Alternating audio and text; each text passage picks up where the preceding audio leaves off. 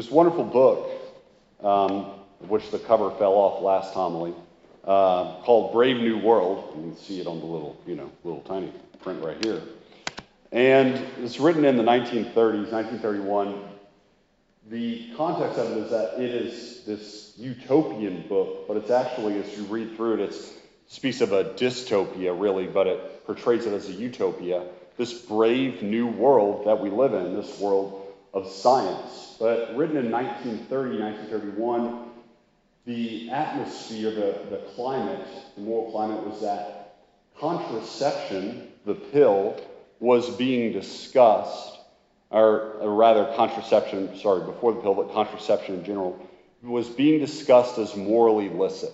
You know, whether this is something that can morally be accepted. And of course, the Catholic Church will say no, and, but at this time in the 30s, it's going to be the Anglican Church that will say, yeah, we think that will allow within the Anglican Church.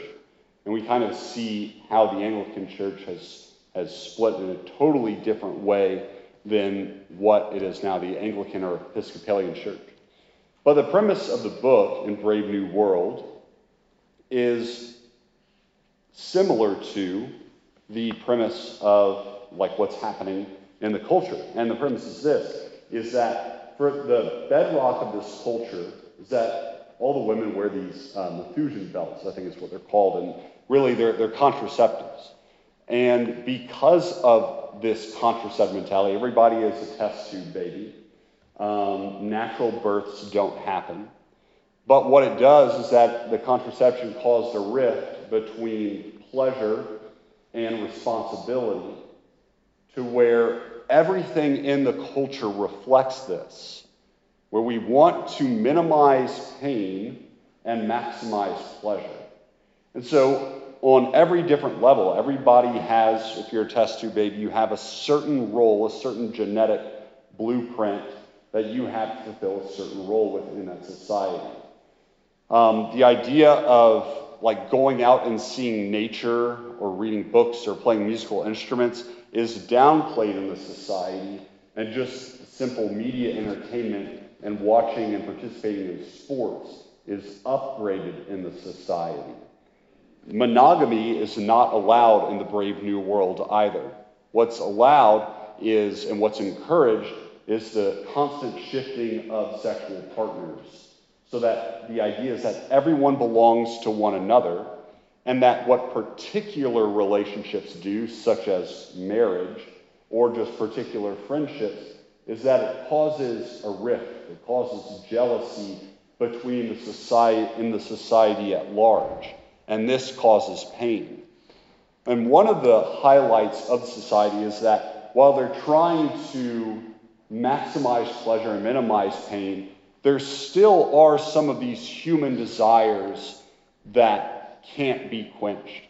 And so, whenever someone has a desire, either for bravery, you know, for true romance, intimacy, whatever that might be, what the Brave New World will prescribe to the person is a pill, and it's called Soma. And it's sort of like um, maybe like we would have like an opioid or something like that. It puts somebody on a trip for 24, 48, even a week. People don't even take vacations in the Brave New World. They go on soma vacations. They just take this pill and are pretty much sedated for up to a week at a time until they can get back to industry. Because the God that they worship, uh, funnily enough, is, is Ford, you know, Henry Ford. What they've done is that they've taken all the religious books off the shelf and they've put books about manufacturing and industry onto the shelves of the libraries.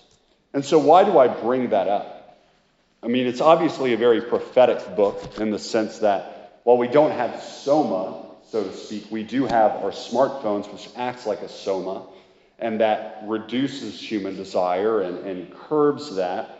And while we don't have, while we still do have monogamy, we do have the hookup culture where everyone kind of belongs to everyone. We get what we want out of each other, but no intimacy or responsibility is required, and no pain, therefore, is attributed to that. It's everything is casual. But the reason why I'm bringing up in this particular gospel is because a lot of times we can see the resurrection as this kind of soma, this kind of escape from reality, as if Jesus came back from the dead to say, all that crucifixion and suffering business, that was something, but here's a nice warm blanket to cover yourself with the resurrection from the dead. This thing, this reality, this fantastic reality, that now everything is fine. And I'd like to kind of debunk that, or at least if we can even look at, right now we're two weeks into Easter. You've looked at maybe your own habits after Lent and fallen out of Lenten penances, you still realize that reality remains reality. That if I've given up sweets or something for, for Lent, and then I dive right back into it, it's like, hey, it's Easter, there's no consequence. But you still put on five pounds, you know? Or if, you know, if it was alcohol, like you still got inebriated, you know, like regret, reality, all of that still exists. And so what Jesus says when he rises from the dead and he goes to his disciples is he doesn't foster this kind of individual happiness that's fostered in the brave new world. The whole idea of the brave new world is that you minimize pain, you maximize pleasure, so that you don't have to depend upon anyone else but you. What you have is these casual relationships that you can at least imitate intimacy with, and you have your soma to curb any further desires that you might have for great things that would also cause great suffering if you were to obtain them. Christ doesn't rise from the dead and give the disciples a warm blanket. What he does is that he rises from the dead, he shows them his wounds, but after he does that, he doesn't say, just simply rest in me and be at peace. He doesn't give the warm blanket. What he says, after all this, you are witnesses of these things. You are witnesses of these things. And what does being a witness look like? We heard about it in the first reading from the Acts of the Apostles, how Peter is a witness. If you read Acts of the Apostles, it's certainly not maybe the way that we might be accustomed to celebrating Easter. It's like, all right, we swung the pendulum one way for Lent, time to swing the pendulum the other way for Easter. You know, where like I'm not celebrating Easter right unless I have a broken couch, right? Like that's not the idea of what happens in the Acts of the Apostles. What they do is that they're constantly in this pendulum swing, a different kind of pendulum swing, going from preaching the gospel and rejoicing in preaching the gospel and doing healing and miracles to now being imprisoned again and being ridiculed. It's this great drama that's going back and forth, this inescapable joy and suffering. In the book, The Brave New World, there's this one man who is an outlier in the brave new world. He's only known by this as the savage because he's the one man who is born of natural birth. He's not born in the test tube. And he goes out of the civilization of the brave new world to visit the Indians, these people who still live with natural birth. They still have diseases. They still have poverty. And he's in toward the end of the book a conversation with the man who is called the controller, the man who organizes and orchestrates the society of the Brave New World like a puppeteer. And at the end of the book, this is the way that the conversation that he has with the controller goes, because the controller is the one who replaces the, the Old Testament, the New Testament, the imitation of Christ, all these religious books with books about Henry Ford. He's trying, he replaces God with Henry Ford. And the end of this conversation goes like this The savage says, But I like the inconveniences. And the, the controller replies, We don't like the inconveniences. We prefer to do things comfortably. The savage replies, But I don't want comfort. I want God. I want poetry. I want real danger. I want freedom. I want goodness. I want sin. In fact, said the controller, you're claiming the right to be unhappy. All right, then, said the savage defiantly. I'm claiming the right to be unhappy. Not to mention the right to grow old and ugly and impotent, the right to have syphilis and cancer, the right to have too little to eat, the right to be lousy, the right to live in constant apprehension of what may happen tomorrow, the right to catch typhoid, the right to be tortured by unspeakable pains of every kind. There was a long silence. I claim them all, said the savage at last. I claim them all. What Christ certainly has done in his passion is that he has claimed them all. He has claimed the right to be unhappy, the right to suffer ridicule, the right to suffer punishment.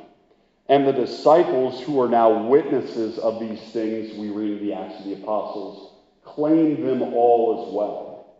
Because they are not content to remain in the comfort of the upper room where Jesus confronts them and says, Peace be with you. Christ calls them to be witnesses because Christ, who is risen from the dead and is now seated at the right hand of the Father, still remains present on earth in us, his mystical body. He still remains linked to us by his incarnation, by taking on human flesh.